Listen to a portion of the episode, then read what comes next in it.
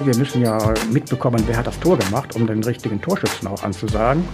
Und das klingt nicht immer. Manchmal hat man es eben nicht mitgekriegt ne? oder weil es zu weit weg war. Und ja, dann kann man mal eben Fenster aufmachen. Wer hat das Tor gemacht? Oh, der Müller. Ah, alles klar. Und dann konnte ich die Durchsage machen.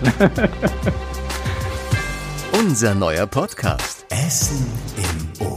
Er ist die Stimme von Rot-Weiß Essen und damit nicht die, die für den Verein spricht, also kein Manager oder so. Nein, es ist die Stimme, die zum Beispiel sagt, Tor für RWE in der fünften Spielminute. Das fängt ja gut an. Hier ist die Stimme, die Spieltag für Spieltag aus den Lautsprechern im Stadion an der Hafenstraße zu hören ist. Und die hören wir hier beim Radio Essen Podcast Essen im Ohr. Herzlich willkommen, Walter Rüge. Vielen Dank, ich freue mich. Ja, ich freue mich auch. Äh, was ist das für ein Gefühl, mhm. im Stadion zu sitzen und tausende Leute hören dir zu und wenn du dann noch sowas sagst wie gerade Tor für RWE und alle rasten aus? Ja, ist schon was Besonderes, muss ich sagen. Also das ist ein besonderes Gefühl.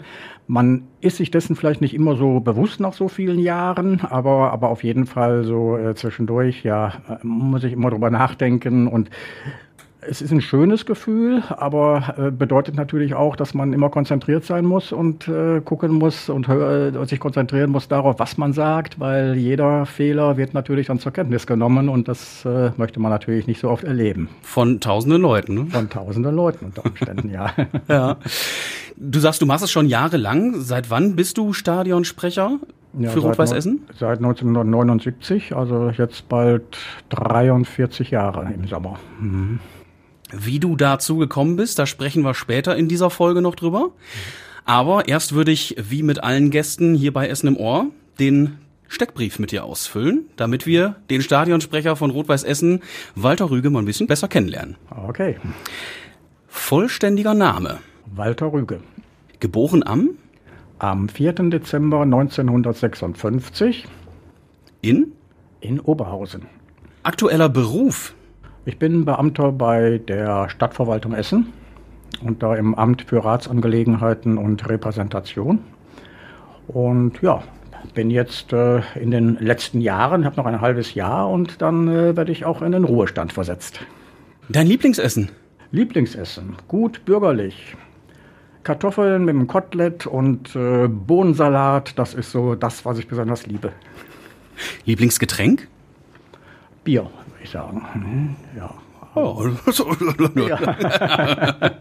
also nie zu viel, ne? aber, aber auf jeden Fall sehr gerne. Ist, mhm.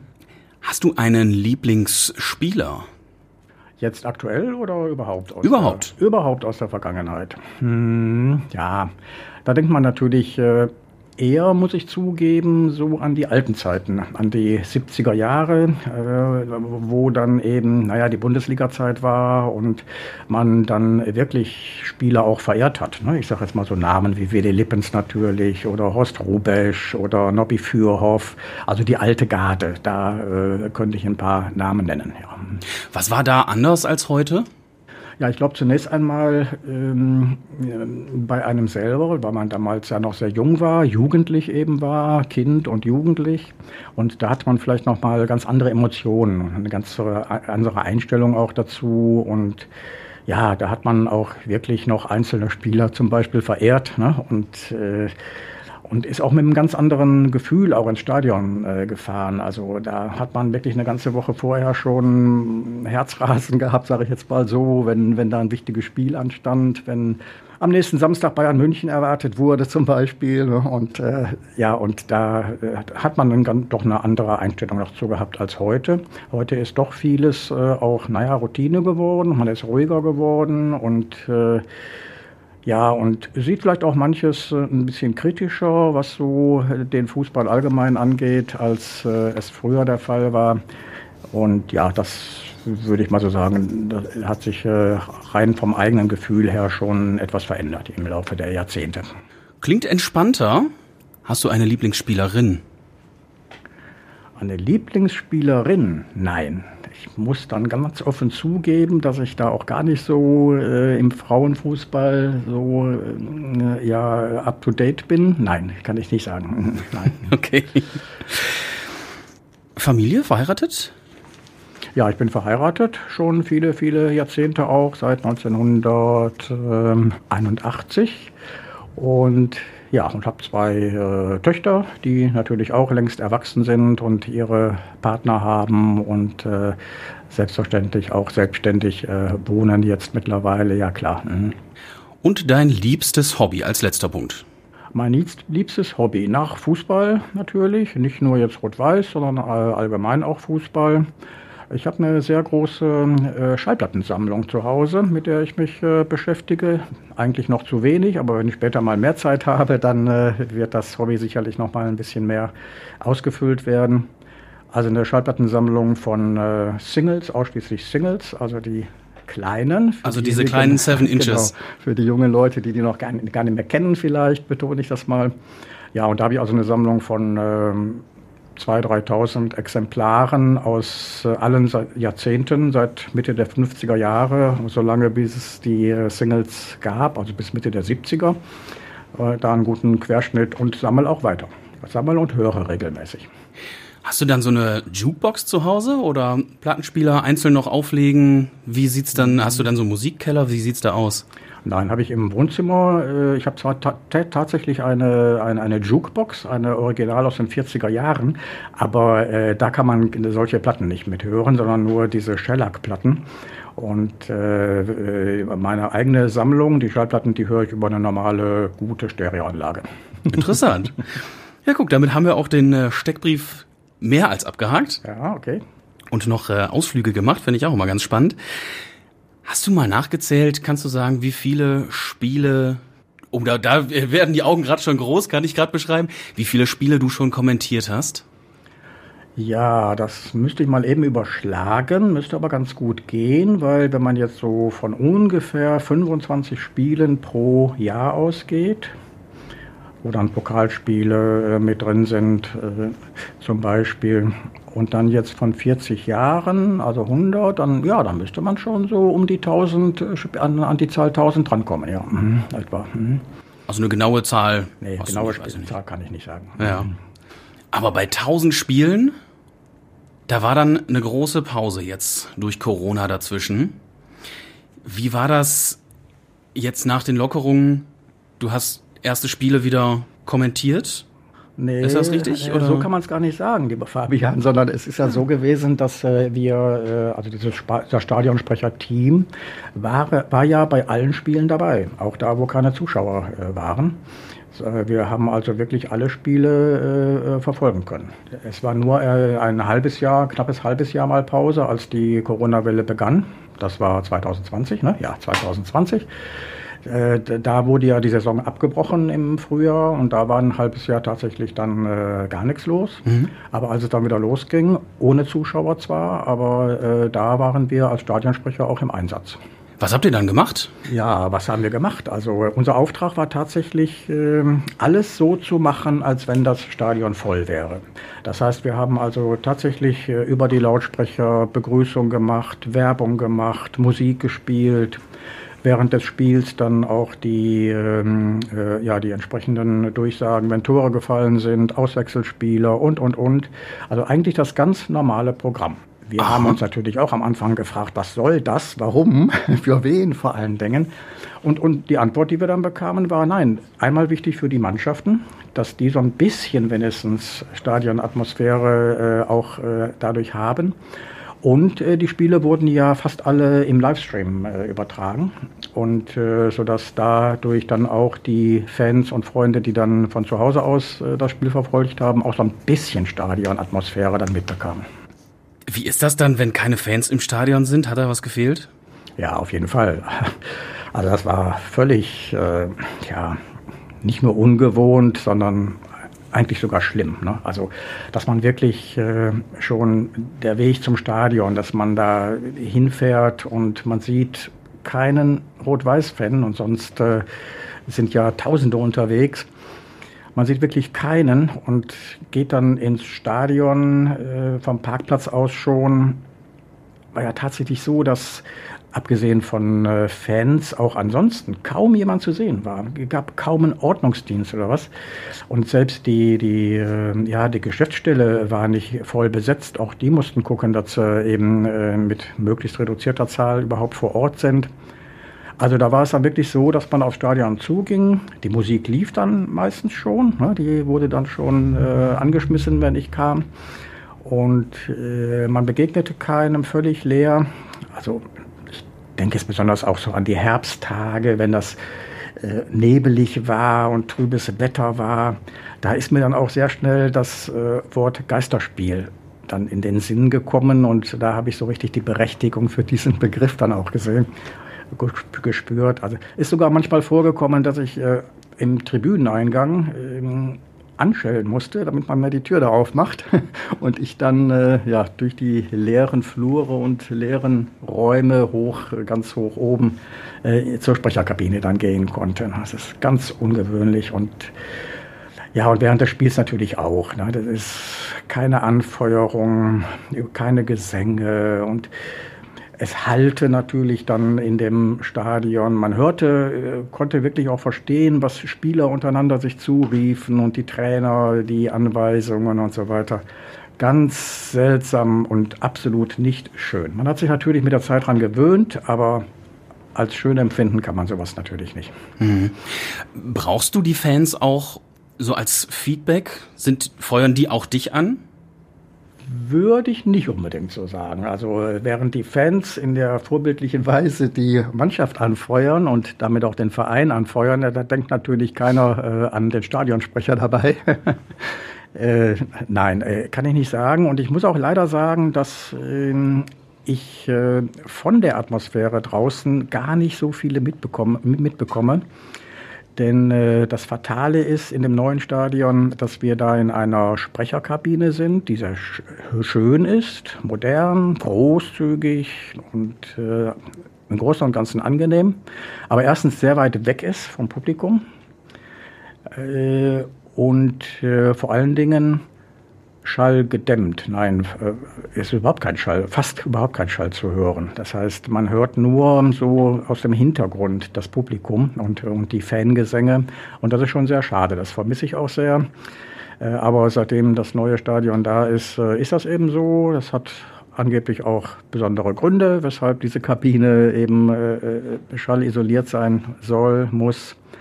Ja, und da muss man dann wirklich vor die Tür gehen, um äh, auch mal was mitzubekommen von der Atmosphäre. Das ist sehr schade.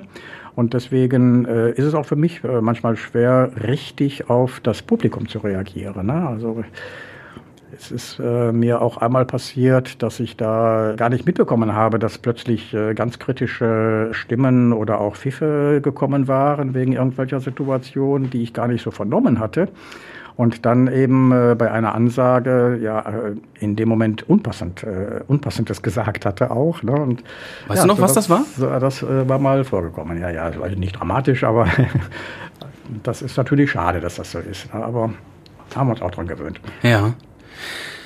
Wie war denn das vorher? Vorher war es eher eine geöffnete Kabine? Oder ja, wie muss ich mir das ja, vorstellen? Ja, das war ja viel enger alles, viel kleiner, also die Tribüne selber und, äh, und natürlich auch die Enge. Also auch da waren die, äh, war die Sprecherkabine unterm Dach, das wohl ganz oben, aber sehr klein und ja, mit kleinen Fenstern, äh, die man aber aufmachen konnte.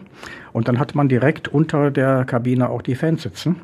Und das war natürlich auch schön. Ne? Das war eine ganz andere äh, Atmosphäre auch. Da war man trotzdem mittendrin. Und da gab es dann auch so Situationen, ja, dass ich zum Beispiel äh, jahrelang einem bestimmten Fan vor Spielbeginn immer die Mannschaftsaufstellung durchs Fenster gereicht habe. Das hatte sich irgendwann mal so eingespielt. Und der war natürlich immer dankbar und äh, ja, und das über viele Jahre lief das dann so, war schon auch so ein kleines Ritual. Ne? Irgendwann ging Fenster auf und ich konnte die Mannschaftsaufstellung demjenigen übergeben. Ja, äh, das zum einen. Und tatsächlich kommt ja mal immer vor, wir müssen ja äh, mitbekommen, wer hat das Tor gemacht, um den richtigen Torschützen auch anzusagen. Und ähm, das äh, klingt nicht immer. Manchmal hat man es eben nicht mitgekriegt ne? oder weil es zu weit weg war. Und ja, dann kann man mal eben Fenster aufmachen. Wer hat das Tor gemacht? War der Müller. Ah, ist klar. Und dann konnte ich die Durchsage machen. Und das geht heute nicht mehr, weil heute sind die Fans wirklich sehr, sehr weit von der Kabine weg. Also hast du früher tatsächlich dann Hilfe von den Fans manchmal bekommen? Ja, also so, war nicht oft, aber hin und wieder mal auf jeden Fall. Ach, großartig. Wie sitzt du dann da in der Kabine? Hast du dann so ein, so ein Fernglas oder ja. wie verfolgst du das Spiel? Ja, also verfolgen grundsätzlich erstmal äh, ohne Fernglas, aber wenn es dann auf der äh, Gegenseite, also wir, wir, sitzen, wenn man jetzt aufs Spielfeld äh, guckt, ganz links, ganz oben und ganz links. Das heißt also zum äh, gegnerischen oder gegenseitigen äh, Tor sind es bestimmt 100 Meter Entfernung. Und äh, wenn man dann, wenn da Angriffe auf dieser Seite sind, dann äh, kann man ohne äh, Fernglas gar nicht arbeiten. Man muss ja, wie gesagt, den Torschützen mitbekommen und äh, dann, in dem Moment dann wird das Fernglas immer angesetzt. Wie bereitest du dich auf so ein Spiel vor? Ja, ich gucke einen Abend vorher mal ins Internet, insbesondere um mal zu gucken, was äh, schreiben die Medien im Moment. Ne? So, dann guckt man vielleicht mal bei Radio Essen, was gibt es da für aktuelle Nachrichten, die in dem Zusammenhang interessant sind. Ein bisschen über den Gegner informieren, auch schon mal die Mannschaftsaufstellung des Gegners sich angucken, ne? also die, das, den Kader, um schon mal zu sehen, wo da vielleicht schwierige Namen dann sind, dass man sich darauf schon mal einstellen kann. Äh, und äh, ja, und ansonsten, wenn ich dann zum Stadion komme oder im Stadion bin an Ort und Stelle, dann ähm, überlege ich dann mal so, was kann man jetzt zur Begrüßung sagen. Ne? Äh, blätter auch mal in der Stadionzeitung dann und ja, und dann äh, mache ich mir ein paar Notizen äh, für die Durchsagen, die da eben zu erwarten sind. Machst du das ähnlich wie wir im Radio, dass du dann ich sag mal, aktuelle Bezüge hast, zum Beispiel aktuelle Ereignisse, über die du dann mit den Fans im Stadion sprichst? Zu den Fans auf jeden Fall, ja klar, auf jeden Fall. Denn äh, die Begrüßung, die äh, ist ja nicht lang, klar, das sind dann fünf, sechs, sieben Sätze vielleicht, aber äh, da bezieht man natürlich äh, aktuelle Ereignisse oder die aktuelle Situation oder irgendwas auf jeden Fall mit ein, klar, auf jeden Fall. Nehmen wir jetzt zum Beispiel aktuell zum Zeitpunkt dieser Aufzeichnung zwei Wochen Ukraine-Krieg. Hm. Findet sowas auch dann im Stadion statt? Also ich könnte mir vorstellen, dass, ich weiß nicht, ob es jetzt bei unserem nächsten Heimspiel, könnte mir vorstellen, dass da auch vielleicht nochmal so eine Gedenkminute eingelegt wird, wenn das dann immer noch äh, allgemein so üblich ist. Äh, das ja, aber ich würde jetzt nicht im Rahmen einer Begrüßung dieses Thema irgendwo aufgreifen und da jetzt darauf hinweisen oder irgendwelche Verbindungen äh, dazu formulieren. Nein, das würde ich nicht machen. Also das äh, Politik hat ja jetzt damit eigentlich mit dem Sport ja oder mit dem Anlass, aus dem man ja im Stadion ist, gar nichts zu tun. Hast du Themen schon mal im Stadion gehabt, wo du nachher gedacht hast, boah, nee, das war aber jetzt nicht angebracht? Vielleicht äh, Versprecher aus den ersten, äh, ersten ein, zwei Jahren, wo ich mich tatsächlich äh, auch äh, von der Formulierung mal vergaloppiert hatte.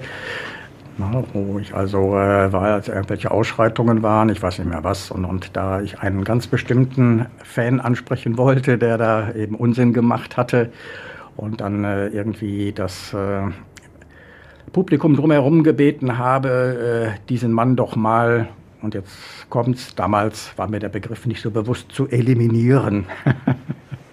das war in meinem ersten Jahr mir passiert und das war natürlich äh, ein Wort, das überhaupt nicht passte und das natürlich nicht nur Gelächter, sondern auch äh, für Verärgerung gesorgt hatte im Stadion. Aber das war meiner Jugend geschuldet. Ne? Ich war gerade mal über 20 Jahre alt und war mir über die Bedeutung dieses Wortes gar nicht so äh, äh, äh bewusst und äh, da ist mir das so rausgerutscht zum Beispiel. Ne? Mhm. Mhm. Du warst ein junger Mann, als du Stadionsprecher geworden bist.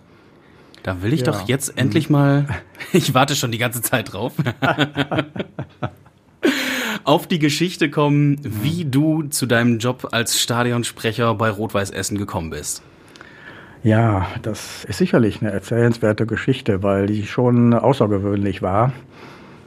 Also ich war damals äh, ja 22 Jahre alt und äh, war vorher natürlich schon Fan von Rot-Weiß, bei fast jedem Heimspiel dabei, seit meinem 12., 13. Lebensjahr. Also Fan schon ewig. Naja, und als ich dann eben äh, in einer Sommerpause, äh, das war dann eben 1979, da hatte ich dann die Idee, mal einfach zur Geschäftsstelle zu gehen und zu fragen, ob ich nicht äh, irgendetwas tun kann für den Verein. Also ob ich nicht irgendeinen Job dort äh, haben könnte, ob es da nicht irgendetwas gibt. Ohne jetzt selber eine Vorstellung zu haben, was das überhaupt sein könnte. Ich wollte nur irgendwas aktiv machen im Verein. Mitglied war ich ja auch schon viele Jahre, also von daher aktiv äh, mitwirken. Ja, und dann äh, bin ich tatsächlich äh, zur Geschäftsstelle gegangen in einer Sommerpause, in der Sommerpause 79 und äh, damals noch zu dem ja allen bekannten äh, Paul Nikilski, der war der äh, Geschäftsführer, äh, legendärer Geschäftsführer eigentlich, jahrzehntelang bei Rot-Weiß gewesen. Hab mich da vorgestellt und eben gefragt und er hat nachgedacht, hat überlegt äh, und gefragt, was äh, machen Sie denn? Äh, so beruflich. Und da war es zu der Zeit so, dass ich äh, tatsächlich für die Stadt Essen äh, Stadtrundfahrten äh, organisiert und auch durchgeführt hatte mit städtischen Gästen. Also von daher auch Mikrofonschmal in der Hand hatte, in, in Bussen, in Reisebussen. Ja, und, da, und dann hatte er die Idee und sagte, äh, wir haben im Moment äh, keinen Stadionsprecher, aber das sollte ich nicht machen, nein, sondern ich sollte nur helfen in der Kabine. Das war die Idee gewesen. Da war einer, äh, jemand ausgeguckt, der sollte kommissarisch den Stadionsprecher machen bei dem nächsten Spiel, bei dem ersten Spiel der Saison. Und meine Aufgabe wäre es dann gewesen, ja, die Technik zu bedienen, Schallplatten aufzulegen. Damals gab es tatsächlich in der Kabine noch Schallplatten. da waren ja nicht mal äh, äh, Musikkassetten äh, bis dahin äh, so richtig äh, modern gewesen. Da wurden also noch Schallplatten aufgelegt. Naja, und äh, da eben so zu assistieren, das war so eigentlich meine Aufgabe. Und das war natürlich schon für mich ein Traum. Hätte ich nie mit gerechnet, dass ich äh, so einen, ein, ein Angebot kriege, dass ich in die Sprecherkabine darf und tatsächlich so eine Aufgabe wahrnehmen darf. Ja, und dann äh, war es so, dass ich dann zu dem ersten Spiel gegen Fortuna Köln war das, äh, das tatsächlich dann äh, ins Stadion kam, erstmal in die Geschäftsstelle und dann war das ja damals auch nicht alles so organisiert, so gut organisiert wie heute, sondern die ganze Organisation lief da bei Paul Nikelski und vielleicht zwei, drei Helfern und das war's dann schon. Also alles auch ein bisschen chaotisch teilweise. Äh, und äh, ja, dann hieß es einfach nur, gehen Sie mal in die Kabine oben und so weiter. Und da bin ich dann hochgegangen und äh, da war in der Kabine eben noch kein Stadionsprecher. Ich erinnere mich nur, dass da jemand war, der da, ich habe in Erinnerung, der äh, die Technik irgendwie da, äh, da irgendwas geschraubt hat oder an den Kabeln was gemacht hat. Ich weiß nicht.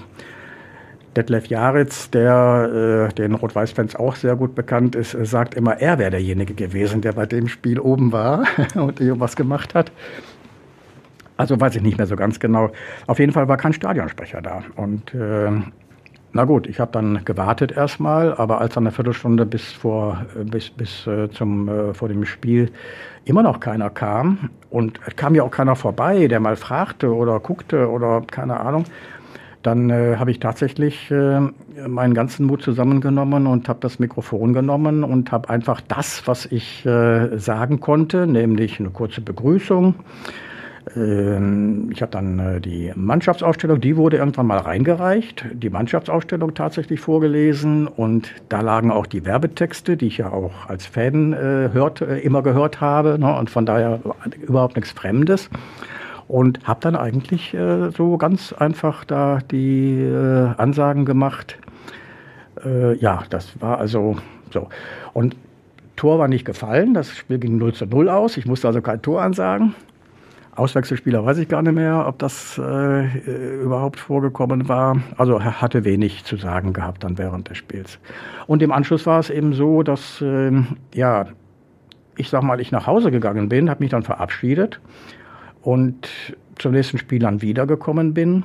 Und da hat nie einer gesagt, äh, oh, das war aber gut oder möchtest jetzt nicht unser Stadionsprecher werden oder so. Nö, ich bin einfach immer hingegangen wieder und äh, habe den Job da gemacht, weil es kam auch kein anderer Stadionsprecher.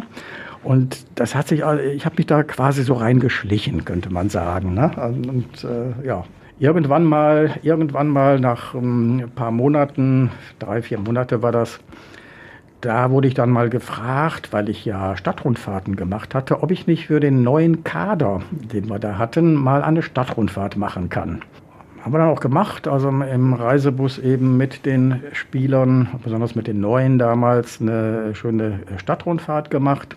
Und da wurde dann auch anschließend in der Stadionzeitung einmal berichtet, dass die, diese, diese Stadtrundfahrt eben unser Stadionsprecher Walter Rüge gemacht hat. Das war die erste Reaktion, äh, aber wirklich Monate später. Bis dahin bin ich ohne dass es jemandem besonders aufgefallen war, äh, dahin gegangen und habe den Job gemacht. Da warst du nur der, also bis dahin nur, in Anführungszeichen, nur der Assistent, der, der aber eigentlich alles zusammen gemacht hat. Ja, wenn man so will, ja, genau. Hast du dann auch selbst die Schallplatten aufgelegt? Ja, nee, nee, nee, dazu hatte ich dann aber eine Hilfe auch gehabt dann. Das war dann sehr schnell, schon beim zweiten Spiel. Das schon, dass äh, da jemand, äh, das war dann der, der Delf Jaretz mit Sicherheit gewesen, der ab dann äh, tatsächlich als Assistent da war. Ne? Aber, aber mich hat nie einer darauf angesprochen und gesagt äh, und, oder gefragt, äh, möchtest du das jetzt machen oder nicht. Ne? Also, das, das habe ich einfach gemacht und fertig. Waren auch noch andere Zeiten, oder? Ja, auf jeden Fall. Auf jeden Fall. Also da war wirklich auch, was die ganze Organisation angeht, nicht alles so bis ins Feinste geplant, wie das heute der Fall ist. Ne? Heute sind ja viel mehr Menschen damit auch beschäftigt, die die ganze Veranstaltung organisieren. Ne? Und äh, das war eben früher ganz anders. Mhm. Ich denke auch zum Beispiel, ja, gehen wir auch in Richtung Bezahlung. Du kriegst doch vermutlich was dafür, oder? Äh, also ich sage mal keine Honorar. Es gibt einen ganz kleinen Spesensatz, sage ich jetzt mal, ne? aber das ist jetzt kein Honorar oder keine Bezahlung. Nein, das nicht. Äh, ich habe es von Anfang an ja äh, ehrenamtlich angefangen und über Geld ja auch nie nachgedacht. Ne? Das ist für mich ja wirklich ein Vergnügen und ich will damit nicht Geld verdienen. Okay, also du wolltest, du wolltest einfach was für, für den ja, Verein machen. Ja, Nicht, ja. Das klang jetzt gerade, weil so vorhin, dass du sagtest, ich äh, wollte für den Verein arbeiten da, und bin deswegen zur Geschäftsstelle gegangen. Nein, ähm, nein, überhaupt nicht, um Geld zu verdienen. Nein, okay. überhaupt nicht. Ich Nur fürs Hobby. Ganz ehrenamtlich, hobbymäßig wollte ich irgendwas äh, im Verein tun. Hm, mhm. So war das gedacht. Ne? Hm. Ich will jetzt auch keine konkreten Zahlen oder so hören. Das, ja, ja, äh, da, da, aber es ist wirklich äh, kein Honorar. Also wenn ich den äh, Job bezahlt bekommen würde oder äh, dann würde ich es für das Geld nicht machen. Das ist, ne, das ist, also es ist wirklich nur Spesen. War eine lange Zeit, in der hast du viel erlebt. Hast du unschöne Erinnerungen, über, du, über die du sprechen wollen würdest, die du hier gerne mal erzählen wollen würdest? Ja, es gibt natürlich so gewisse Tiefpunkte, äh, auch in der äh, Zeit, die man durchleben musste ich sag mal, der absolute Tiefpunkt jetzt auch, was den Job als Stadionsprecher angeht, war sicherlich ein Spiel bei Preußen Münster gewesen. Die in Münster oder? In Münster, genau. Das war äh, 2002. Und äh, da ging es darum, äh, ja, tatsächlich aufzusteigen in eine höhere Liga oder eben nicht. Und wir brauchten das Spiel nur gewinnen, das war die eine Voraussetzung und der Konkurrent war Eintracht Braunschweig, der äh, parallel spielte und der durfte nicht gewinnen. So war das genau. Also die Konstellation war sehr spannend. Das Spiel lief aber sehr gut für uns. Wir hatten äh, am Ende auch 3 zu 1 gewonnen. Und äh, ich war dort auch im Einsatz gewesen, tatsächlich als Gastsprecher. Äh, das macht man ja öfter schon mal, wenn äh, so heikle Spiele anstehen, dass dann der Gaststadionsprecher äh, auch äh, da ist und auch zu den eigenen Fans eben spricht und im Notfall vor allen Dingen dann, wenn Ausschreitungen sind, dann auch einwirken kann, äh, weil man ja möglicherweise auf den eigenen Stadionsprecher vielleicht ein bisschen mehr hört als auf den gegnerischen. Und äh, so war ich da auch im Einsatz gewesen, tatsächlich. Spiel lief gut, wie gesagt, und man hörte eben über die verschiedenen Kanäle auch, dass es in Braunschweig für uns auch ganz gut lief. Da stand es dann, wenn ich mich recht entsinne, kurz vor Schluss äh, 1 zu 1. Wäre für uns also optimal gewesen. Was? Äh, wir wären also aufgestiegen. Entsprechend war die Stimmung zum äh, Spielende sehr, sehr gut. Also die äh, Fans sind wirklich schon ausgerastet. Alle haben schon gefeiert. Und ich bin dann auch tatsächlich in die eigene Kurve irgendwann mal gegangen. hatte einen entsprechenden Auftrag natürlich. Mit dem Mikrofon dann? Mit dem Mikrofon, genau. Mit einem, ne, mit einem drahtlosen Mikrofon.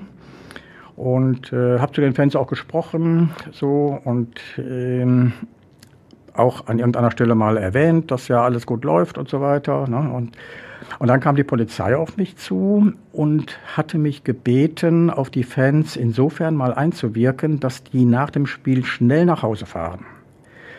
Äh, damit, äh, weil die Polizei befürchtete, dass da jetzt eben die Horden durch äh, die Stadt marschierten und äh, ja, es dann vielleicht auch nochmal zu Eskalationen mit den gegnerischen Fans kam. Und das habe ich dann auch gemacht in einer Weise, wo ich also dann wirklich kurz vor Schluss, 15 Minuten vor Schluss, äh, wirklich die Fans aufgefordert habe, schnell nach Hause zu fahren, bitte sofort zum Bahnhof oder zum Parkplatz, denn wir wollen ja gleich groß feiern an der Hafenstraße und so weiter. Mit diesen Worten habe ich also nochmal die Stimmung hochgepusht. So, dann war das Spiel zu Ende. Wir haben, wie gesagt, gewonnen. Und das war es ja damals auch, das ist 20 Jahre her, äh, auch noch nicht so, dass jeder ein Handy in der Hand hatte und äh, quasi irgendwo verfolgen konnte, wie steht es in Braunschweig. Und äh, ja, und so bin ich dann nach dem Spiel erstmal in die Kabine, in die Sprecherkabine zurück Du hattest aber schon einen Draht nach Braunschweig. Ich selber auch nicht, nein. Ich hatte auch keinen Draht nach Braunschweig. Nein, nein. Ich, ich hatte nur zwischendurch mal, also wie gesagt, zehn, fünf, fünf Minuten vorher eben gehört, dass es da gut läuft. Und für mich war das auch so, ja, äh, da kann eigentlich nichts mehr passieren. Ne? So, und dann komme ich zur Kabine zurück und da erfuhr ich dann, dass Eintracht Braunschweig in der 94. Minute, also vier Minuten nach eigentlichem Schulschluss, äh, Spielschluss, tatsächlich äh, noch ein Tor gemacht hatte mit der Konsequenz, nicht wir waren aufgestiegen, sondern Eintracht Braunschweig. Und da die Stimmung vorher so euphorisiert war, ist die natürlich dann völlig umgekippt. Und da hatte es dann unglaubliche Ausschreitungen der Fans gegeben. Die sind, haben also einen, Platzsturm gemacht und da mussten unglaublich viele äh, Polizeibeamte dann eingreifen. Das ähm, hat Schlägereien gegeben auf dem Platz und drumherum und auch äh, eben äh, Zerstörungen. Äh, also die haben da die Tore auseinandergenommen und da ist dann mit Teilen des Tores rücksichtslos äh, geworfen worden. Also ganz schlimme Situation. Also so schlimm, dass sogar in den Hauptnachrichten am Abend darüber berichtet wurde. Und da war ich natürlich irgendwo auch insofern, nicht mit Schuld, das ist sicherlich übertrieben, aber insofern beteiligt, dass ich eben die Stimmung vor Spielende nochmal so hochgepusht hatte, was dann zu der, ja, zu der Eskalation dann letztlich auch mitgeführt hat. Ne? Und das war eigentlich äh, so die, ja, wo ich am ungernsten drüber nachdenke, wenn ich über die ja, die ganzen Jahre als Stadionsprecher nachdenke. Das war, sehr, war schon richtig schlimm. Mhm. Ein etwas jüngeres Ereignis ist der Böllerwurf, ebenfalls von Münster, beziehungsweise Münster war an der Hafenstraße zu Gast ja. und da hat ein, ich weiß nicht, ob man ihn Fan nennen kann, aber jemand aus dem Zuschauerraum hat einen Böller auf äh, Münster-Spieler geworfen, die sich gerade warm gemacht hatten am Spielfeldrand. Da war das Spiel dann auch erst eine lange Zeit unterbrochen, bis es dann irgendwann abgesagt wurde. Was machst du in so einer Situation? Wie reagierst du dann auf die Fans? Wie sprichst du auf sie ein? Hm. Und es ist halt eine Zeit, in der passiert ja nichts. Hm. Aber irgendwie gehe ich schon davon aus, dass die Menschen beruhigt werden wollen oder sollten. Wie machst ja. du das? Hast du da so einen Werkzeugkasten? Ja, im Kopf vielleicht. Ne? So, also das, das schon, denn äh, genau das äh, Wort, das du gerade richtigerweise sagtest, äh, beruhigt werden, das ist natürlich ganz wichtig, dass man äh, gerade als Sprecher, auf den man dann ja in dem Moment auch wirklich hört, äh, dass, äh, naja, der eben die Ruhe bewahrt und mit ruhigen Worten eben auf die Fans auch einspricht.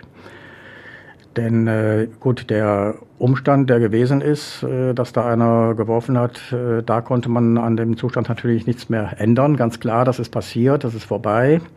Und es hat ja auch keine ähm, Folgewirkungen, negativen Folgewirkungen unter den Fans jetzt gegeben, ne, was ja hätte auch sein können sondern die Fans haben sich ja ruhig verhalten äh, und äh, von daher äh, ja, musste man so viel eigentlich nicht sagen, ne, sondern äh, aber tatsächlich mit ruhigen Worten, das ist dann immer wichtig, eben äh, ja die äh, Fans eben zu bitten, dass sie eben jetzt erstmal in Ruhe abwarten. Na, dann kommt natürlich die Mitteilung, dass eben das Spiel tatsächlich jetzt erstmal unterbrochen ist und dass es aber dann sicherlich bald weitergeht und einfach nur um Geduld bitten. Und äh, ja, vielleicht ein kleines Wort auch, äh, dass wir sowas hier nicht sehen wollen im Stadion, aber das sind natürlich eigentlich überflüssige Worte. Ne? Das hat jeder immer, immer im Kopf. Das muss man auch als Stadionsprecher eigentlich nicht nochmal sagen. Aber, aber gut, äh, äh, ja, mit einem Satz äh, soll man das auch nochmal erwähnen natürlich. Und, äh, und scheinbar ist es ja notwendig. Dass man sich äh, davon jetzt äh, distanziert oder äh, was meinst du jetzt? Nö, dass, dass, dass jemand sagt, Leute, Bälle werfen im Stadion ja. ist eine ganz, ja, ja, ganz natürlich. blöde Idee. Ja, natürlich, auf jeden Fall. Und, und dass das äh, nicht nur verboten ist, sondern auch wirklich dem Verein ja auch schadet. Ne? Das muss man ja immer wieder betonen. Ne? Das schadet ja dem gesamten Verein. Ne? Und äh, nicht nur jetzt äh, in, in dem Moment, die, äh, dadurch, dass eben ein Spiel abgebrochen worden ist am Ende und, und äh, naja, die Gefahr ja bestand und so wird es ja auch sein am Ende, dass wir da äh, Punkte eben verlieren, ne, dass wir Geldstrafen kriegen und, und, und.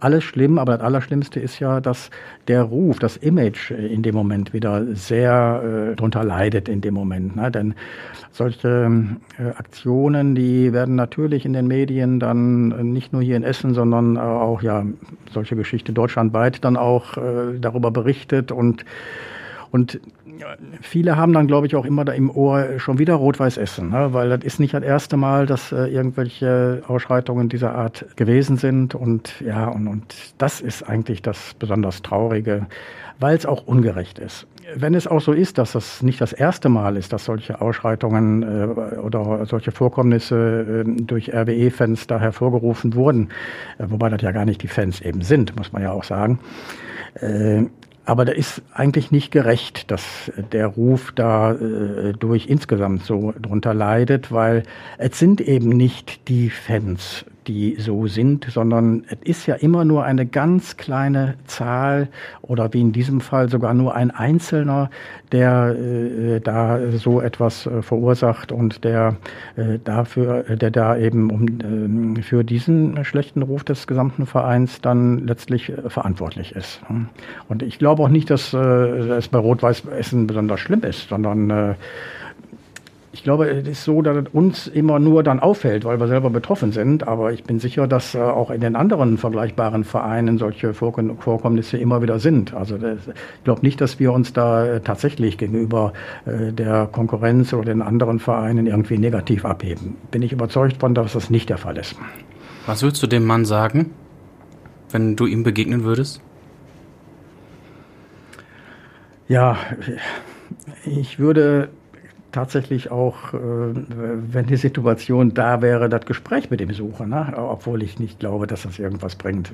Ich glaube, da, das, dazu gehört so viel Dummheit auch, äh, um so etwas zu machen, dass man äh, Leute da gar nicht irgendwie, ich sag mal, auf andere Wege leiten kann. Oder ich glaube, da hat man wenig Chancen. Okay. Mhm. Nach diesem schweren Thema Lass uns auf den schönsten Moment in deiner langen Arbeitszeit blicken. Welcher war das? Ja, gar nicht mehr so der schönste Moment als Stadionsprecher, sondern der schönste Moment als Fan und Stadionsprecher äh, war natürlich das äh, Pokalfinale von Rot-Weiß äh, in Berlin 1994 äh, gegen Werder Bremen. Das war ja eine Saison, die ja für Rot-Weiß gar nicht gut lief. Wir sind ja am Ende der Saison sogar abgestiegen aus der zweiten Liga. Ähm, haben sogar die Lizenz, wenn ich mich recht entsinne, verloren und es waren eigentlich chaotische Zustände in dem Verein insgesamt gewesen. Aber die Pokalsaison, die war sensationell. Also wir haben wirklich da ein Spiel nach dem anderen gewonnen bis ins Endspiel. Und für einen Zweitligisten, der auf dem Weg in die dritte Liga damals sogar war, ins Endspiel zu kommen, das war natürlich ein absolut, eine absolute Besonderheit und ein, ein Highlight für alle Fans äh, von Rot-Weiß Essen gewesen. Ne? Und das war eben so, dass äh, ich natürlich auch in Berlin war. Ja, mit dem Verein, einer der offiziellen, wenn man auch so äh, sagen darf. Äh, mit eben äh, der, den Vereinsverantwortlichen äh, nach Berlin gefahren bin, in einer unglaublich schönen Atmosphäre. Mit dem Zug waren wir gefahren, sind schon in, am Bahnhof dann über die Bahnhofslautsprecher dann verabschiedet worden nach Berlin, alles Gute ne, und so weiter. Also da, da lief ein während der ganzen insgesamt knapp drei Tage wirklich dauernd ähm, ja, kriegte man da Gänsehaut auch wegen der Ereignisse. In Berlin war unglaublich schön, diese Freundschaft mit den Fans von Werder Bremen zu erleben. Da gab es überhaupt keine äh, ja, Konkurrenz natürlich, klar, aber nicht irgendwie ein Gegeneinander, sondern äh, die Fans von Werder Bremen und Rot-Weiß Essen sind ja bekanntlich, ja, man kann sagen, befreundet, schon damals gewesen, vorher schon. Und äh, so war es eben in ganz Berlin, waren ja zu, an dem Tag, dann am Spieltag und am Abend davor äh, ganz, ganz, also wirklich Tausende von äh, Fans eben versammelt auf dem Kudamm. Und äh, überall sah man eben Essener und Bremer zusammen feiern, zusammen reden, zusammen essen.